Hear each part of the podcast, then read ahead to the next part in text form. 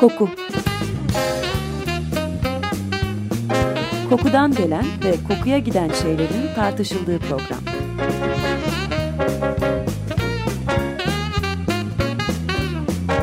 Hazırlayan ve sunan Vedat Ozan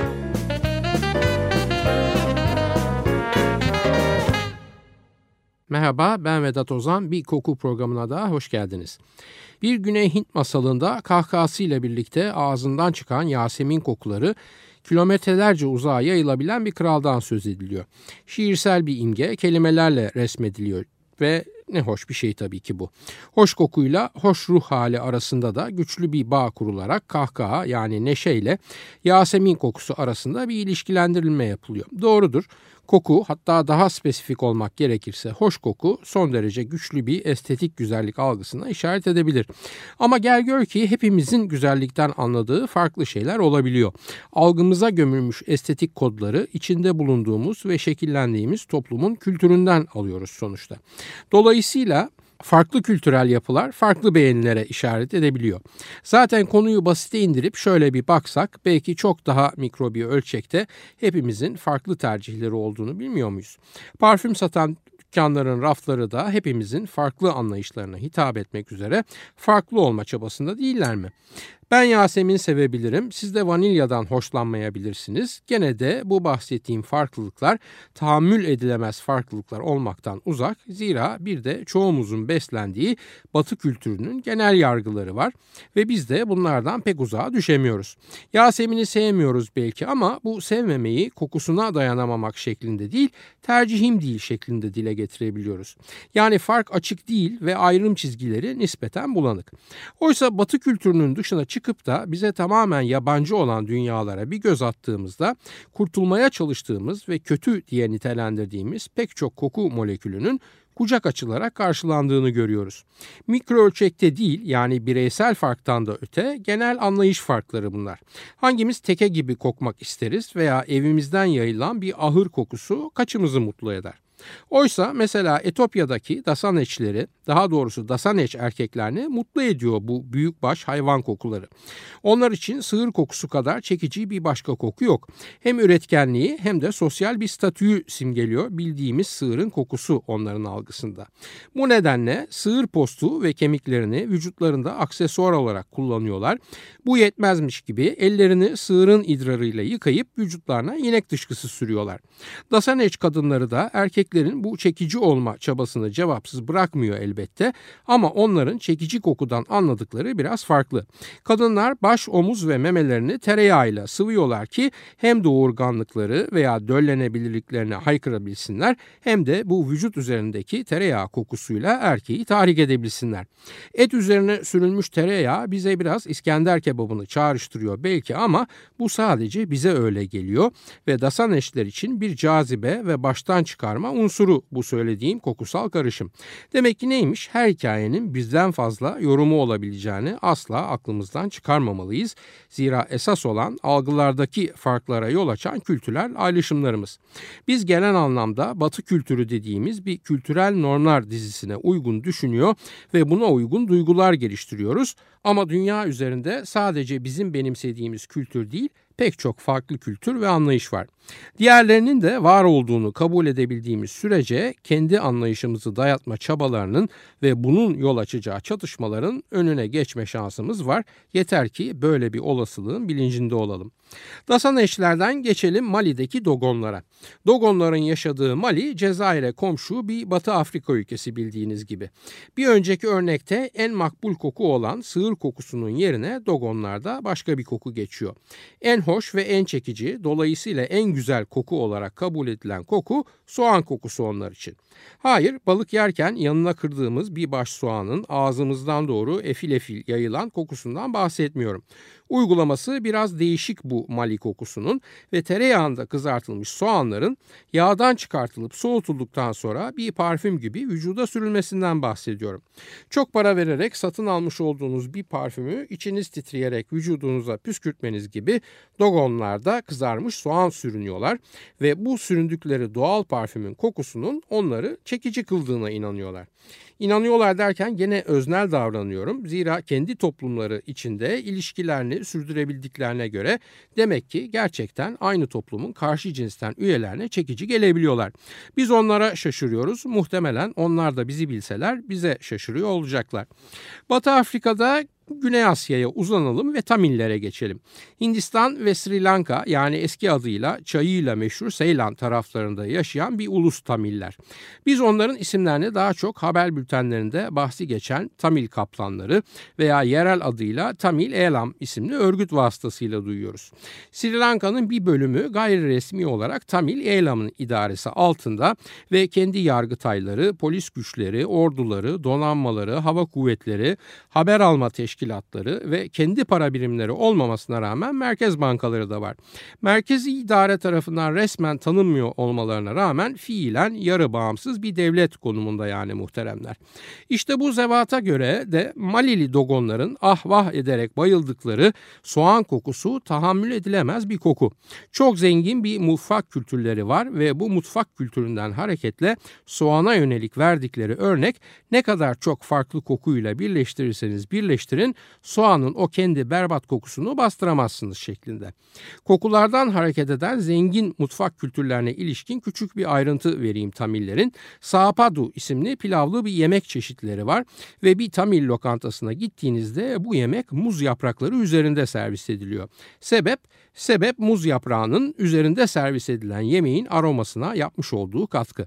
Biz porselen tabaklardan dolayı yemeğe altlık olan servisin aslında yemeğin bir parçası haline dönüşebileceğinden bir haberiz ama başka kültürlerde böyle küçük fakat önemli aromatik ayrıntılar da var işte. Tamillerin sevdikleri kokular sandal ağacı ve ud ağacı kokuları.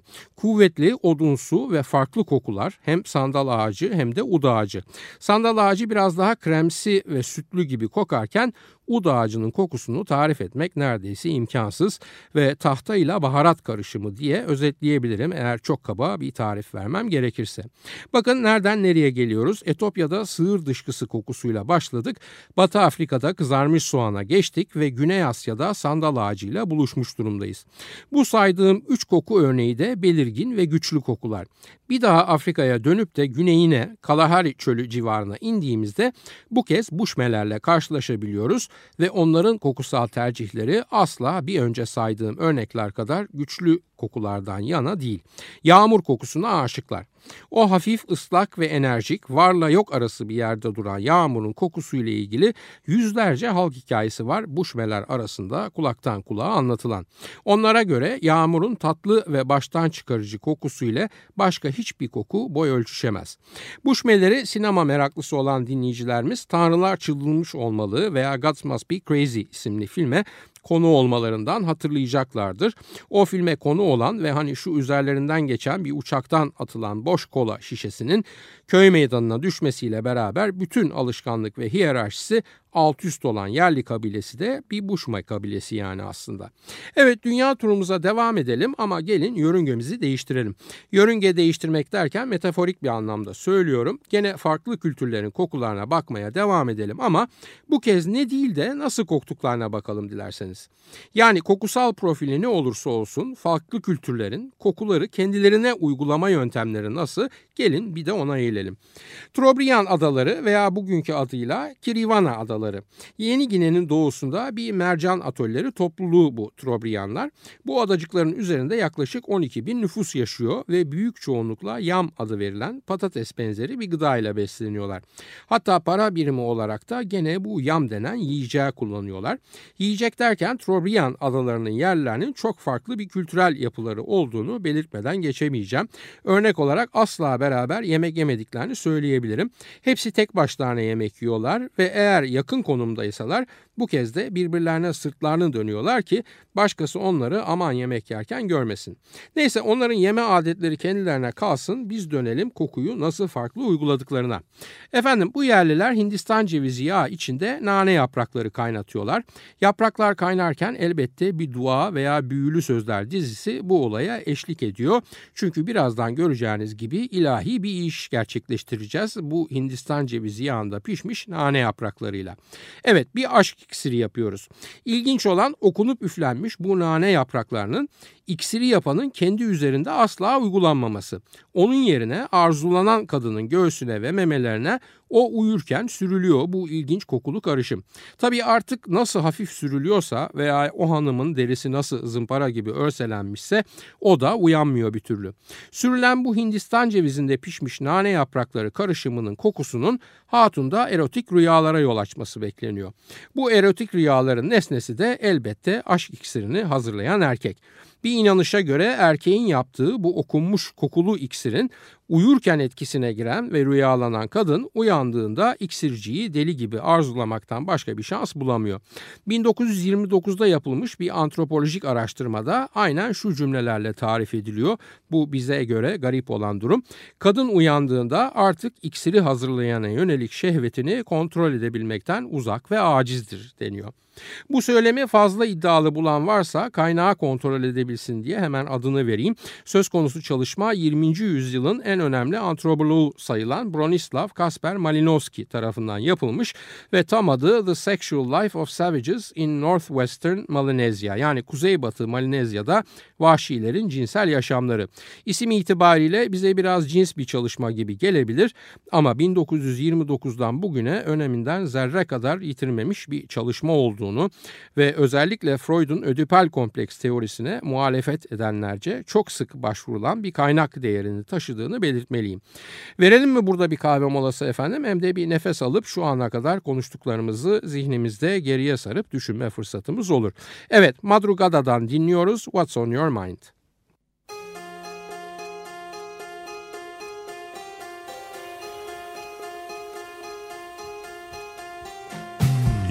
At my door. I heard you knocking, but I didn't care at all.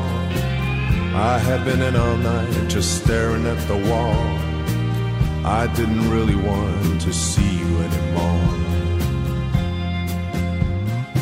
Coming from the road, you took your coat off and you threw it on the floor. You said, I can't believe you want to hurt me so. I said, I'm not supposed to be like this, you know. Well, I just had to let you go. What's on your mind when you're lost in time? What's on your mind? Tell me why. Why does it have to be this way?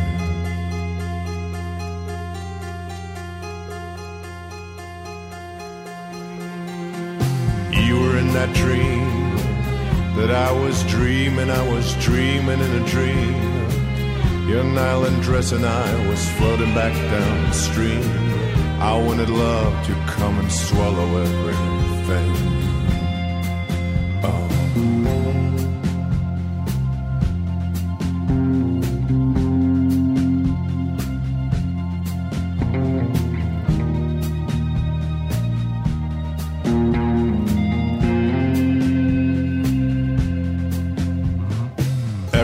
Gets real. Sooner or later, doesn't matter how you feel.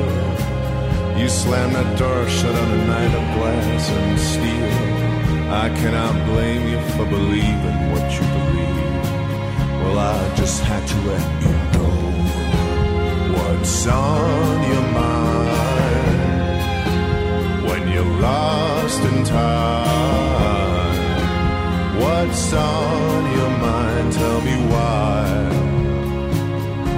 Does it have to be this way?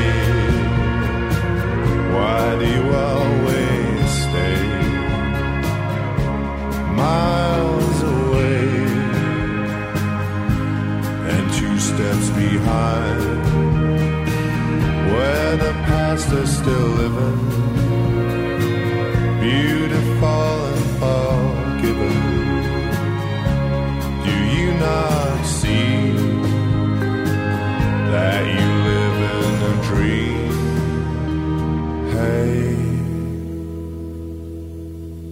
What's on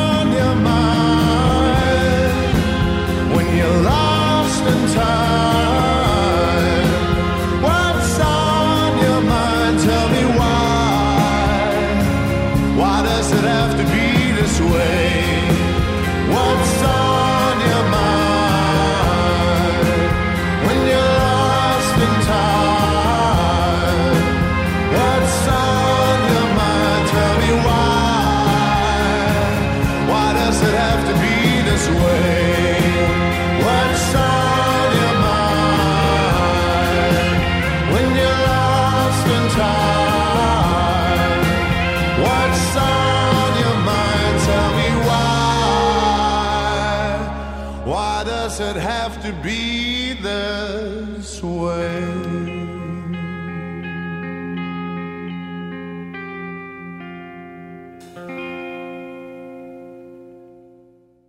Radyosunu yeni açanlar için hatırlatıyorum. Açık Radyo 94.9 Koku programındayız. Ben Vedat Ozan. Madrugada'dan What's On Your Mind'ı dinledik. Yeni Gine dolaylarından fazla uzaklaşmadan gelin bir de Nauru'ya bakalım. Bu da küçücük bir ada. Eski ismi Pleasure Island yani Zevk Adası olarak geçiyor. Güney Pasifik'teki Mikronezya'da yer alıyor. Nüfusu 13 bin kişi dolaylarında bir cumhuriyet. 21 kilometre kare yüz ölçümüyle dünyanın en küçük ada devleti ve ulusu olarak biliniyor. Ada küçük ama yakın zamana kadar öyle bir fosfat madeni var ki üzerinde gübre fışkırıyor neredeyse her yerden. Bu sayede de 1970'lerin ortasına kadar dünya üzerinde kişi başına düşen en fazla milli gelire sahip ülke olarak hayat sürüyor. Ama maden tükenmeye yüz tutunca ve çevreye verdiği zararlar nedeniyle işler karışınca tam anlamıyla iflas ediyor ve ele güne muhtaç hale geliyor ada halkı. Hatta geçen yıllarda ülkenin tek hava yolu olan Air Nauru bile kepenkleri indirince adaya gidip gelmek deniz yolu hariç imkansız bir duruma geldi. Gübre ihracatı tıkanınca önce vergi cenneti ve kara para aklama merkezi oluyorlar. Daha sonra da Avustralya hükümetine bağlı bir hapishane yapılıyor ve 3-5 bundan gelir sağlıyorlar. Denizin ortasında Guantanamo benzeri bir cezaevi var adacığın üzerinde yani. Gerçi bu cezaevini de kapatacağı söyleniyor Avustralya hükümetinin ama neyse sonuçta hali hazırda dünya işsizlik oranı rekorunu %90'la ellerinde bulunduruyor ada sakinleri. İşsizlikmiş, fosfat azalmış, hapishane adası olmuşlar falan bunlar aslında günlük yaşam adetlerini pek etkilemiyor Navruluların. Onlar egzotik meyveler ve özellikle Hindistan cevizine yüklenmeye devam ediyorlar acıktıkça. Hindistan cevizi de kardeşim öyle bereketli bir şey ki hem mideye hem cilde hem de burna iyi gelen bir eşsiz mucize sanki. Navrulular da elbette o yokluk içinde ellerinde ne varsa sonuna kadar ve kullanılabilecek her şekilde kullanıyorlar. Hindistan cevizi başlıca yiyecekleri olduğu gibi aynı zamanda başlıca koku kaynakları da. Ama demiştim ya farklı kokuları değil farklı kokuların nasıl uygulandığına bakalım biraz diye. Bu dememden de tahmin edebileceğiniz gibi adalılar Hindistan cevizinin sütünü oralarına buralarına falan sürmüyorlar. Onun yerine zaten beslenmekte kullandıkları bu meyveyi biraz zenginleştirerek aynı şekilde tüketmeye devam ediyorlar. Yani demem o ki onların inanışına göre Hindistan cevizi sütünü muhtelif çiçeklerle aromalandırıp içerseniz hem nefesiniz hem de vücudunuz tarifi imkansız hoş kokulara bürünür. Bunun için de Hindistan cevizinin sütünü çıkarıp içinde muhtelif çiçekleri dinlendiriyorlar. Yani bir anlamda maserasyon dediğimiz işlemi yapıyorlar. Sonra da bu sütü içiyorlar. İçilmesiyle beraber sadece içildiği an veya az sonrasında değil günler boyu süren bir kokulu serüvene başlamış oluyorlar. Bunu da kendilerine göre gayet mantıklı bir şekilde açıklıyorlar ve diyorlar ki biz kokuyu sizin gibi sadece cilt yüzeyimize sürmüyoruz. Onu içerek içeriden dışarı buharlaşmasını sağlayacak şekilde vücudumuza bir anlamda ithal ediyoruz. Navrullular vücudun kokmasına ve bu konunun tümden gelip tüme gitmesine takılmış durumdalar. Tek koku sürünme uygulamalarının içine çiçek emdirilmiş Hindistan cevizi sütünden ibaret olduğunu sanmayın ve hemen ikinci kendini kokulandırma tekniklerine geçelim bu muhteremlerin. Evet Nauru adaları yerlileri kokmak için bir de buhar banyosu tekniğini uyguluyorlar. Yani kokmak isteyen kişinin vücudunu kokulu maddelerin buharına tabi tutması. Bu yöntem içinde öncelikle yerde ateş yakılacak bir çukur açılıyor. Çukurun içi yanıcı maddeler yani odul, dal, yaprak falan gibi şeylerle doldurulduktan sonra üzerine taş ve kaya parçaları konuyor. Alttan gelen ateşle ısınmakta olan bu taşların üzerinde de kokulu çiçek ve bitkiler serpiştirilmiş vaziyette. Sonra kokulandırılacak kişi ki bu muhtemelen bir Navrulu hanım oluyor bir yaygıya sarınarak bu taşların üzerine çıkıyor. Yaygı veya kumaş parçası başını da örtüyor ve aşağısı hariç her tarafı kapalı. Yani aşağıdan gelen kokulu maddelerin buhar ve dumanları uzunca bir süre kadını çevreleyen kumaşın içinde hapis kalıyor. Öyle ki o buhar ve dumanın taşıdığı koku molekülleri cildine nüfuz edebilsin ve koku bitkiden kadının tenine aktarılabilsin. Tabii nefes aldıkça da bu dumanlı ve buharlı havayı soluyor. Böylece de koku sadece tenden değil solunum organları aracılığıyla da vücuda giriyor. Bu ritüel sırasında öncelikle vücudun kötü kokulardan temizlendiği, daha sonra da uzun süre kalıcı bir parfümle bezendiği düşünülüyor. Bu Bu arada o dumanı sürekli soluyan ciğerler ne oluyor onu bana sormayın. Tabii kızgın taşların üzerindeki ayakların hali de bir başka drama konusu. Ama dediğim gibi bu insanlar kendileri için bunun iyi olduğuna inanıyorlar ve hoş algılanmak için bütün bunlara razı geliyorlar. Kaçımız gençliğinde refahından fedakarlık etmek pahasına kemerini bir delik daha fazla sıkmadı veya bir beden dar blue içinde işkence çekmedi ki Allah aşkına. Ayrıca mesela hanımların o gerçekten hoş görünen ince topuk ve ince burunlu ayakkabılarını giymek ve gün boyu onunla birlikte yaşamak ciddi bir fedakarlık gerektirmiyor mu? Yani hepimiz kendimize ilişkin algıda farklılıklara yol açabilecek bir şeyler yapmak uğruna bazı şeylerden feragat edebiliyoruz. Öyle veya böyle o kadar veya bu kadar. İşte bu Nauru hanımları da vücutlarını kötü kokulardan temizleyip tenlerini kalıcı parfüm kokutmak için sıcak taşa basıp çiçek dumanını solumaya razı gelmişler. E bize hiçbir şey demek düşmez elbette bu durumda. Geçelim bir başka boyuta ve ilk bölümde aşıklarına kendilerine arzulatan erotik rüyalar gördürmek için kokulu merhemleri kullanan Trobriand adaları yerlilerine geri dönelim. Bu kabile ve dünyanın pek çok başka yerindeki kültürlerde Koku sadece koklama duyusuna hitap ederek kullanılmıyor ve görsellikle birleştirilerek bir nevi duyusal pazarlama paketi olarak yer buluyor günlük yaşam içinde. Mesela hoş kokulu çiçekler ve bitki yaprakları özellikle kabile kadınları tarafından bir zinet eşyası veya takı gibi kullanılabiliyor. Sadece olduğu gibi kokulu maddelerin kendileri olarak süs amacıyla kullanılmasından da öte kokulu maddelerden elde edilen şeylerle de süslemeler yapılabiliyor. Trobriand adaları yerlileri Köylüleri ağaçlardan elde ettikleri talaşı kömürle karıştırıp daha sonra Hindistan cevizi yağının içine boca ediyorlar ve macun haline gelene kadar ezerek karıştırmaya devam ediyorlar. Biraz kömürden karalık biraz da içine katılan talaştan ağacın rengini alan bu macun tahmin edebileceğiniz gibi aslında bir boya. Belki de boya demektense makyaj malzemesi demem daha uygun olacak zira kullanım amacı bu. Trobriyanlı hanımlar bu Hindistan cevizi, odun ve kömür kokan boyayı yüzlerindeki yaş veya mimik çizgilerini belirginleştirmek maksadıyla kullanıyorlar. Şimdi paradoksa bakın biz burada batı kültürü normları içinde o çizgilerden kurtulmaya çalışırken bunun için estetik operasyonundan tutun bakım kremine, botoksundan tutun detoksuna kadar her yöntemi kullanarak çizgisiz ve pürüzsüz bir cilt peşinde koşarken bu hanımlar tam aksine o çizgileri belirginleştiriyorlar. Üstelik bu belirginleştirmeyi sadece görsel efektler kullanarak yani yüz çizgisinin üzerinden boyayla geçerek değil bir de üstüne üstlük o boyayı kokulandırarak ve kullanımını da bu şekilde ayan beyan ilan ederek yapıyorlar. Yüzüne kokulu boya süren bir Trobriand adaları yerlileri mi sanıyorsunuz? Hayır elbette değil. Eski programlarınızdan hatırladığımız bir kabile kültürü daha var. Güney Amerika kıtasında daha doğrusu Amazonlardaki desanalar. Yeri özellikle belirtiyorum çünkü İtalya'nın kuzeyinde Torino'ya 60 kilometre mesafede de bir desana daha var ki konumuzla hiçbir ilgisi yok. Bu küçük kasabanın ve bizim misafirlerimiz tabiri caizse Amazon vahşileri. Bu muhteremler de Trobriandlılara benzer süslenme teknikleri kullanıyorlar. Yani çiçek, meyve, dal ve boya verici maddeleri karıştırarak kendilerine kokulu makyaj malzemeleri imal ediyorlar. Bu malzemelerle de yüzlerini boyuyorlar. Öyle her boyada her yüz bölgesine istendiği gibi sürülmüyor. Mesela kokusuyla meşhur yerel bir ağaç türünün sarı dallarından yapılan bir boya desana erkeklerinin yüzüne keskin kokulu küçük sarı daireler resmetmek için kullanılıyor. Bu uygulama sonucunda hem muhteremin yüzüne doğru yanaştığınızda ağacın kokusunu alıyorsunuz hem de yüzündeki küçük sarı daire formlarını görebiliyorsunuz. Peki o sarı daireler ne anlama geliyor sizce? Doğru bildiniz. O küçük sarı daireler güneşi temsil ediyor.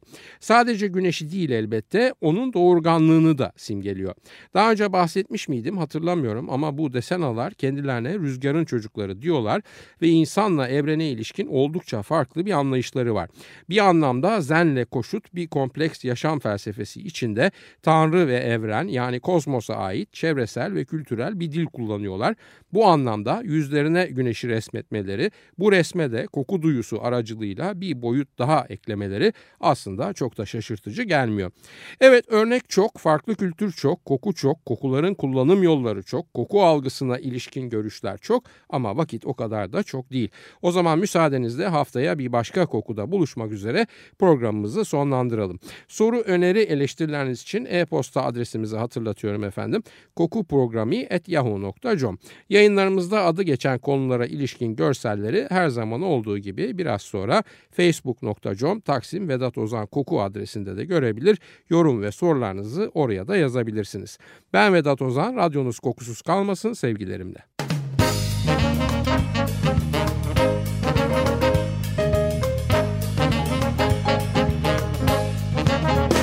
Koku Kokudan gelen ve kokuya giden şeylerin tartışıldığı program.